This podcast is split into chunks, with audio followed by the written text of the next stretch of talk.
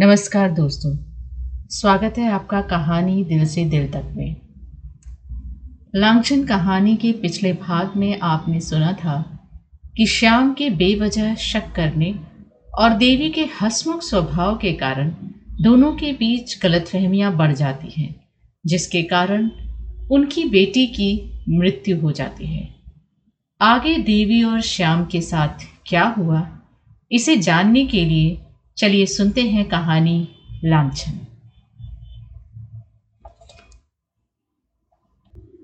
दूसरे दिन बाबू श्याम किशोर घर पर ही थे कि मुन्नू ने आकर सलाम किया। श्याम किशोर ने जरा कड़ी आवाज़ में पूछा क्या है जी? तुम क्यों बार बार यहाँ आया करते हो? मुन्नू बड़े दीन भाव से बोला मालिक कल की बात जो सुनता है उसी को रंज होता है। मैं तो हुजूर का गुलाम ठहरा। अब नौकर नहीं हो तो क्या? सरकार का नमक तो खा चुका हूँ। भला वो हड्डियों से निकल सकता है? कभी कभी हाल हवाल पूछने आ जाता हूँ। जब से कल वाली बात सुनी है, हुजूर, ऐसा कसक हो रहा है कि क्या कहूँ? कैसी प्यारी प्यारी बच्ची थी कि देखकर दुख दूर हो जाता था। मुझे देखते ही मुन्नू मुन्नू करके दौड़ती थी। जब गहरों का ये हाल है तो हुजूर के दिल पर जो कुछ बीत रही होगी हुजूर ही जानते हैं। ईश्वर की मर्ज़ी में इंसान का क्या चारा? मेरा तो घर ही अंधेरा हो गया। अब यहाँ रहने को जी नहीं चाहता। मालकिन तो और भी बेहाल होंगी। हुआ भी चाहे। मैं तो उसे शाम सवेरे खिला लिया करता था। माँ तो दिन भर साथ रहती थी। मैं तो काम धंधों में भूल भी जाऊँगा। वो कहाँ भूल सकती है? उसको तो सारी ज़िंदगी का रोना है। पति को मुन्नू से बातें करते सुन, देवी ने कोठे पर से आँगन की ओर देखा। मुन्नू को देखकर उसकी आँखों में बेख्तियार आँसू भर आए। बोली, मुन्नू, मैं तो लुट गई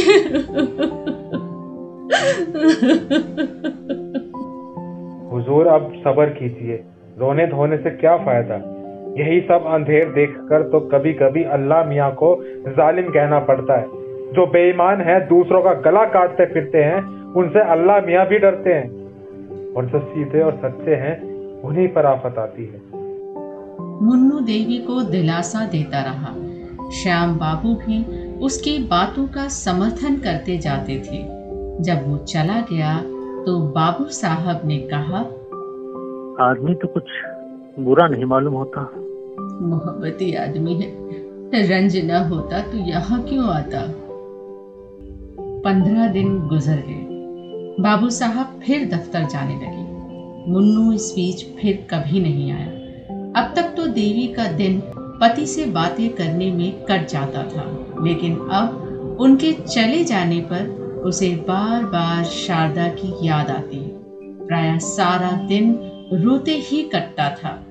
मोहल्ले की दो चार नीच जाति की औरतें आती थी, लेकिन देवी का उनसे मन न मिलता था। वे झूठी सहानुभूति दिखाकर देवी से कुछ ऐठना चाहती थी। एक दिन कोई चार बजे मुन्नू फिर आया और आँगन में खड़ा होकर बोला, मालकिन मालकिन, मैं हूँ मुन्नू। जरा नीचे आइएगा। क्या काम है? कहो तो। जरा आइए तो। रजा मियाँ बाहर खड़े हैं और हुजूर से मातम पूर्ति करते हैं। जाकर कह दो ईश्वर की जो मर्ज़ी थी वो हुई। खुदा जानता है जब से ये खबर सुनी है दिल के टुकड़े हुए जाते हैं। मैं जरा दिल्ली चला गया था। आज ही लौट कर आया हूँ। अगर मेरी मौजूदगी में ये वारदात हुई होती तो और तो क्या कर सकता था? मगर मोटर वाले को बिना सजा कराए ना छोड़ता। चाहे वो किसी राजा ही की मोटर होती। सारा शहर छान डालता। बाबू साहब चुपके होके बैठ रहे। ये भी कोई बात है? मोटर चलाकर क्या कोई किसी की जान ले लेगा? फूल सी बच्ची को जालिमों ने मार डाला। हाय, अब कौन मुझे राजा भैया कहकर पुकारेगा? खुदा की कसम, उसके लिए दिल्ली से टोकरी भर खिलौने ले आया हूँ। क्या जानता था कि यहाँ ये सितम हो गया। मुन्नू, देख, ये ताबीज ले जाकर बहू जी को दे दे। इसे अपने जूड़े में बाँध लेंगी।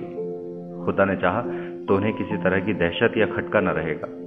उन्हें बुरे बुरे ख्वाब दिखाई देते होंगे। रात की नींद उचट जाती होगी। दिल घबराया करता होगा।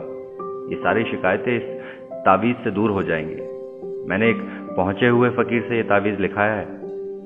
इस तरह से रजा और मुन्नू उस वक्त तक एक ना एक बहाने से द्वार से न टले जब तक बाबू साहब आते न दिखाई दिए। श्याम किशोर ने उन दोनों को जाते देख लिया। ऊपर जाकर गंभीर भाव से बोले रजा क्या करने आया था? यूँ ही मातम कुर्सी करने आया था। आज दिल्ली से आया है। ये खबर सुनकर दौड़ आया था। मर्द मर्दों से मातम पुरसी करते हैं या औरतों से? तुम न मिले तो मुझी से शोक प्रकट करके चला गया। इसके मायने ये हुआ कि जो आदमी मुझसे मिलने आए वो मेरे ना रहने पर तुमसे मिल सकता है। इसमें कोई हर्ज नहीं? क्यों? सबसे मिलने में थोड़े ही जा रही हूँ। तो रजा क्या मेरा साला है? या ससुरा है? तुम तो जरा जरा सी बात पर छल्लाने लगते हो। ये ये जरा सी बात है? एक भले घर की स्त्री एक सौदे से बातें करे, ये जरा सी बात है? तो बड़ी सी बात किसे कहते हैं? ये जरा सी बात नहीं है कि यदि मैं तुम्हारी गर्दन घोट दूँ तो भी मुझे पाप न लगेगा। देखता हूँ, फिर तुमने वही रंग पकड़ा। इतनी बड़ी सजा पाकर भी तुम्हारी आँखें नहीं खुली। अब की क्या? मुझे ले भी इतना चाहती हो? देवी सन्नाटे में आ गई। एक तो लड़की का शोक, उस पर ये अपशब्दों की बौछार और भीषण आक्षेप उसके सिर में चक्कर सा आ गया। बैठकर रोने लगी।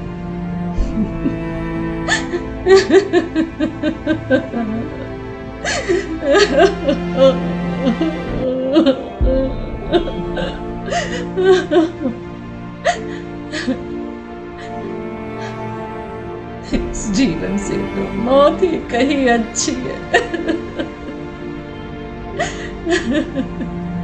यही होगा मत घबराओ। यही होगा। तुम मरना चाहती हो तो मुझे भी तुम्हारे अमर होने की आकांक्षा नहीं है। जितनी जल्द तुम्हारे जीवन का अंत हो जाए उतना ही अच्छा। कुल में कलंक तो ना लगेगा? क्यों एक अबला पर इतना अन्याय करते हो? तुम्हें जरा भी दया नहीं आती। मैं कहता हूँ चुप रहे। क्यों चुप रहो? क्या किसी की जबान बंद कर दोगे? फिर बोले जाती है मैं उसका सिर तोड़ दूँगा। क्या सिर तोड़ दोगे? कोई ज़बरदस्ती है। अच्छा तो बुला देखे तेरा कौन हिमायती है। ये कहते हुए बाबू साहब झल्ला कर उठे और देवी को कई थप्पड़ और घूंसे लगा दिए। मगर वो न रोई न चिल्लाई न जबान से एक शब्द निकाला। केवल अर्थ शून्य नेत्रों से पति की ओर ताकती रही मानो ये निश्चय करना चाहती थी कि ये आदमी है या कुछ और। जब श्याम किशोर मार पीट कर अलग खड़े हो गए तो देवी ने कहा अरमान अभी न निकले हो तो और निकाल दो। फिर शायद ये अवसर न मिले। सिर काट लूँगा सिर।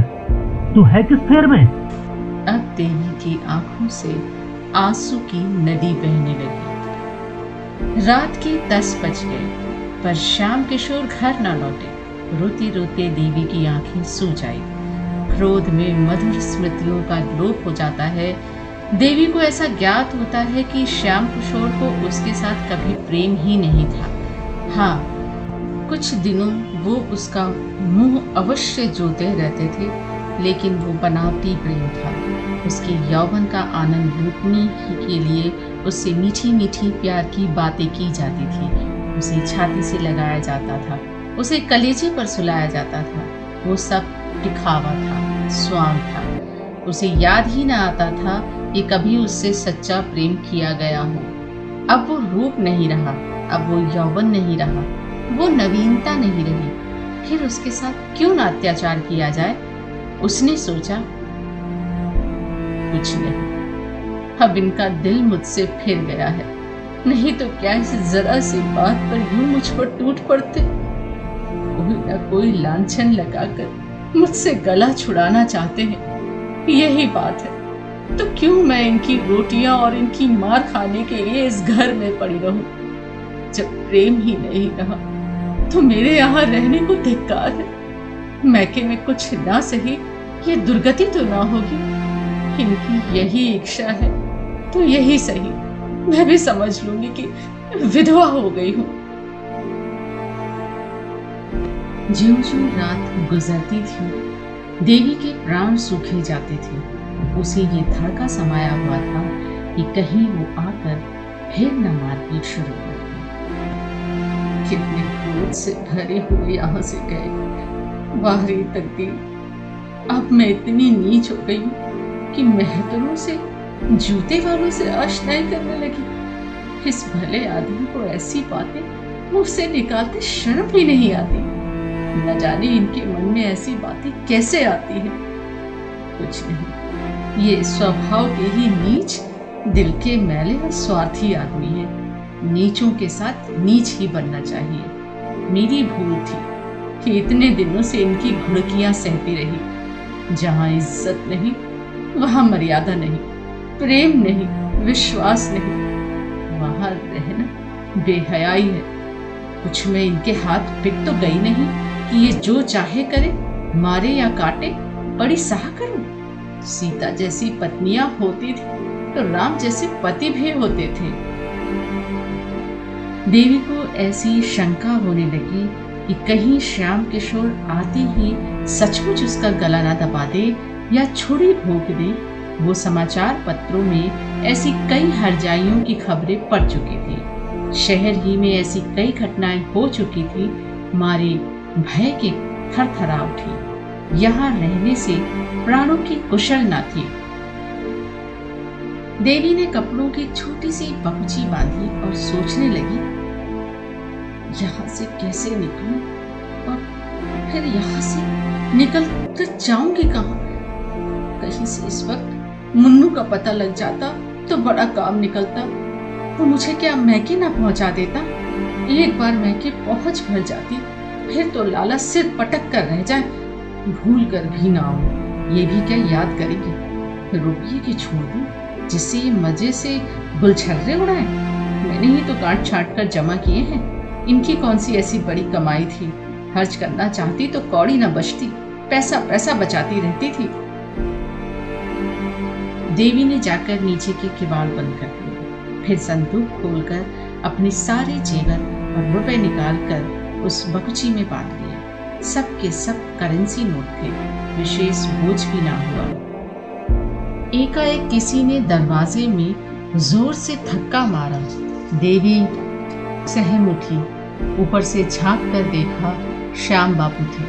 उनकी हिम्मत न पड़ी कि जाकर द्वार खोल दे। फिर तो बाबू साहब ने इतने ज़ोर से थक्के मारने शुरू किए, मानो किवाड़ ही तोड़ आएँगे। इस तरह द्वार खुलवाना ही उनके चित्त की दशा को साफ़ प्रकट कर रहा था। देवी शेर के मुँह में जाने का साहस न कर सकी।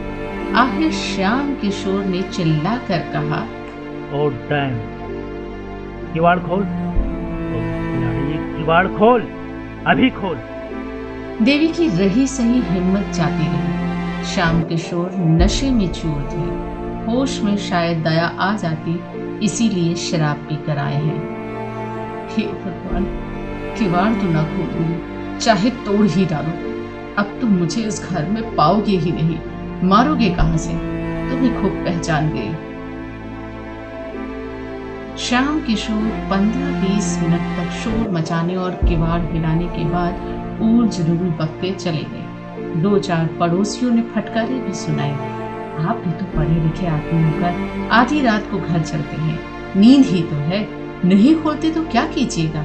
जाइए किसी यार दोस्त के घर लेटे रहिए। सवेरे आइएगा। श्याम किशोर के जाते ही देवी ने बक्ची उठाई और धीरे धीरे नीचे उतरी। जरा देर उसने कान लगाकर आहट ली कि कहीं श्याम किशोर खड़े तो नहीं जब विश्वास हो गया कि वो चले गए तो धीरे से द्वार खोला और बाहर निकल आई उसे जरा भी जरा भी दुख न था। बस केवल एक इच्छा थी कि यहाँ से बचकर भाग जाऊँ। कोई ऐसा आदमी न था जिस पर वो भरोसा कर सके, जो इस संकट में काम आ सके। था तो बस वही मुन्नू मेहतर। अब उसी के मिलने पर उसकी सारी आशाएँ अवलंबित थी। उसी से मिलकर वो निश्चय करेगी कि कहाँ जाए, कैसे रहे। मैके जाने का अब उसका इरादा ना था। उसे भय होता था कि मैके में शाम किशोर से वो अपनी जान ना बचा सकेगी। उसे यहाँ ना पाकर वो अवश्य उसके मैके जाएँगे और उसे ज़बरदस्ती खींच लाएँगे। वो सारी योजनाएँ, सारे अपमान सहने को तैयार थी। केवल श्याम किशोर की सूरत नहीं देखना चाहती थी। प्रेम अपमानित होकर द्वेष में बदल जाता है। थोड़ी ही दूर पर चौराहा था। कई टांगे वाले खड़े थे। देवी ने एक इक्का किया और उसे स्टेशन चलने को कहा। देवी ने रात स्टेशन पर काटी। प्रातःकाल उसने एक तांगा किराए पर किया और पर्दे में बैठ चौक जा पहुँची।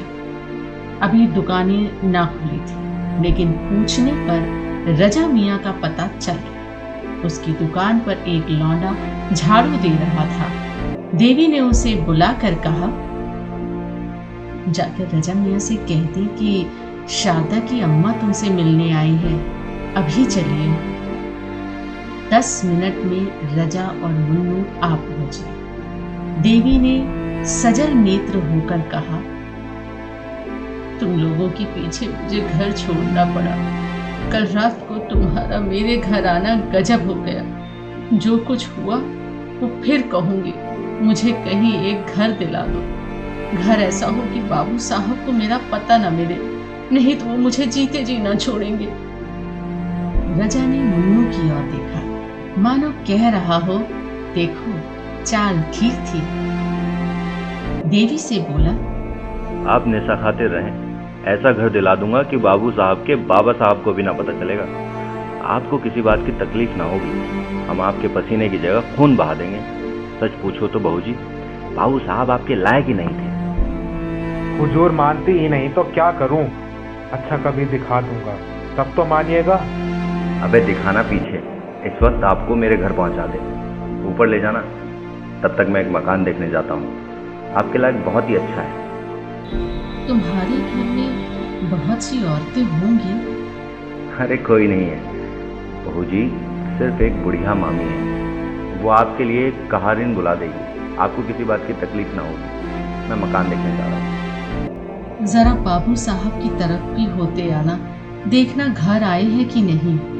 बाबू साहब से तो मुझे चिड़ हो गई। शायद नज़र में आ जाए तो मेरी उनसे लड़ाई हो जाए। जो मर्द आप जैसी हुस्न की देवी की कद्र नहीं कर सकता वो आदमी नहीं। बहुत ठीक कहते हो भैया। ऐसी शरीफ दादी को न जाने किस मुँह से डांटते हैं? मुझे इतने दिन हुजूर की गुलामी करते हो गए कभी एक बात न कही। रजा मकान देखने गया और तांगा रजा के घर की तरफ़ चला। देवी के मन में इस समय एक शंका का आभास हुआ। वो सोचने लगी कहीं दोनों सचमुच शोधे तो नहीं है, लेकिन कैसे मालूम हो? ये सत्य है कि देवी ने जीवन पर्यंत के लिए स्वामी का परित्याग किया था, पर इतनी ही देर में उसे कुछ पश्चाताप होने लगा था। अकेले एक घर में कैसी रहेगी?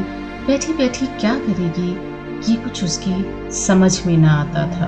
उसने दिल में ही कहा क्यों ना घर लौट चलो? ईश्वर करे वो भी घर ना आए हो। मुंडू से बोली तुम जरा दौड़ कर देखो तो बाबूजी घर आए कि नहीं?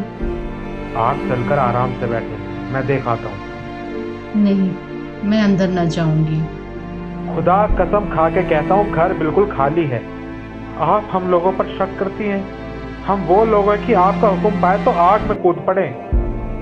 देवी इक्के से उतरकर अंदर चली गई। चिड़िया एक बार पकड़ जाने पर फड़फड़ाई, किंतु पैरों में लासा लगे होने के कारण उड़ न सकी और शिकारी ने उसे अपनी झोली में रख लिया। वो अभागिनी, क्या फिर कभी आकाश में उड़ेगी? क्या फिर उसे डालियों पर चहकना नसीब होगा? श्याम किशोर सवेरे घर लौटे तो उनका चित्त शांत हो गया था। उन्हें शंका हो रही थी कि कदाचित देवी घर में न होगी। द्वार के दोनों पट खुले देखे तो कलेजा सन्न से हो गया। इतनी सवेरे केवाड़ों का खुला रहना अमंगल सूचक था। एक क्षण द्वार पर खड़े होकर अंदर की आहट ली कोई आवाज़ सुनाई न दी। आँगन में गए, वहाँ भी सन्नाटा। ऊपर चारों तरफ़ सोना घर काटने को दौड़ रहा था। श्याम किशोर ने अब जरा सतर्क होकर देखना शुरू किया। संदूक में रुपए न डाल। गहने का संदूक भी खाली। अब क्या भ्रम हो सकता था? कोई गंगा स्नान के लिए जाता है तो घर के रुपए नहीं उठा ले जाता। वो चली गई। अब इसमें लेश मात्र भी संदेह नहीं था। ये भी मालूम था कि वो कहाँ गई है। शायद इसी वक्त लपक कर जाने से वो वापस भी लाई जा सकती है, लेकिन दुनिया क्या कहेगी? श्याम किशोर ने अब चारपाई पर बैठकर ठंडे दिल से इस घटना की विवेचना शुरू की। इसमें तो संदेह न था कि रजा और उसके पिट्ठू मुन्नू ने ही बहकाया है, आखिर बाबूजी का कर्तव्य क्या था? उन्होंने वो पुराना मकान छोड़ दिया, देवी को बार बार समझाया, इसके उपरांत वो क्या कर सकते थे? क्या मारना अनुचित था? अगर एक क्षण के लिए अनुचित ही मान लिया जाए तो क्या देवी को इसी तरह घर से निकल जाना चाहिए था? कोई दूसरी स्त्री जिसके हृदय में पहले ही से विष न भर गया हो, केवल मार खाकर घर से निकल जाती, अवश्य ही देवी का हृदय कलुषित हो गया है। बाबू साहब ने फिर सोचा, अभी कुछ देर में महरी आएगी। वो देवी को घर में ना देखकर पूछेगी तो क्या जवाब दूँगा? दम के दम सारे मोहल्ले में ये खबर फैल जाएगी। हे भगवान, क्या करूँ? श्याम किशोर के मन में इस वक्त जरा भी पश्चाताप, जरा भी दया न थी। अगर देवी किसी तरह उन्हें मिल सकती तो वो उसकी हत्या कर डालने में जरा भी पशु पेश न करते। उसका घर से निकल जाना, चाहे आवेश के सिवा उसका और कोई कारण न हो, उनकी निगाह में अक्षम्य था। क्रोध बहुधा विरक्ति का रूप धारण कर लिया करता है। श्याम किशोर को संसार से घृणा हो गई। जब अपनी स्त्री ही दगा कर जाए तो किसी से क्या आशा की? जिस स्त्री के लिए हम जीते भी हैं और मरते भी, इसको सुखी रखने के लिए हम अपने प्राणों का बलिदान कर देते हैं। जब वो अपनी ना हुई तो फिर दूसरा कौन अपना हो सकता इसी स्त्री को प्रसन्न रखने के लिए उन्होंने क्या नहीं किया? घर वालों से लड़ाई की भाइयों से नाता तोड़ा यहाँ तक कि वो अब उनकी सूरत भी नहीं देखना चाहते। उसकी कोई ऐसी इच्छा न थी पूरी न की। उसका जरा सा सिर भी दुखता था तो उनके हाथ के तोते उड़ जाते थे। रात की रात उसकी सेवा शुश्रूषा में बैठे रह जाते थे। वही स्त्री आज उनसे दगा कर गई केवल एक, एक गुंडे के बहकाने में आकर। मुँह में कालिख लगा गुंडों पर इल्ज़ाम लगाना तो एक एक प्रकार से मन को समझाना है। जिसके दिल में खोट ना हो, उसे कोई क्या बहका जब इस स्त्री ने धोखा दिया तो फिर समझना चाहिए कि संसार में प्रेम और विश्वास का अस्तित्व ही नहीं है। ये केवल भावुक प्राणियों की कल्पना मात्र है। संसार में रहकर दुख और दुराशा के सिवा क्या मिलता है? हाँ दुष्टा, ले, आज से तू स्वतंत्र है। जो चाहे कर। अब कोई तेरा हाथ पकड़ने वाला नहीं रहा। जिसे तू प्रियतम कहते नहीं थकती थी, उसके साथ तूने इतना कुटिल व्यवहार किया। चाहूँ तो तुझे अदालत में घसीट कर पाप का दंड दे सकता हूँ, मगर क्या फ़ायदा? इसका फल तो तुझे ईश्वर श्याम किशोर चुपचाप नीचे उतरे। ना किसी से कुछ कहा, ना सुना। द्वार खुले छोड़ दिए और गंगा तट की ओर चले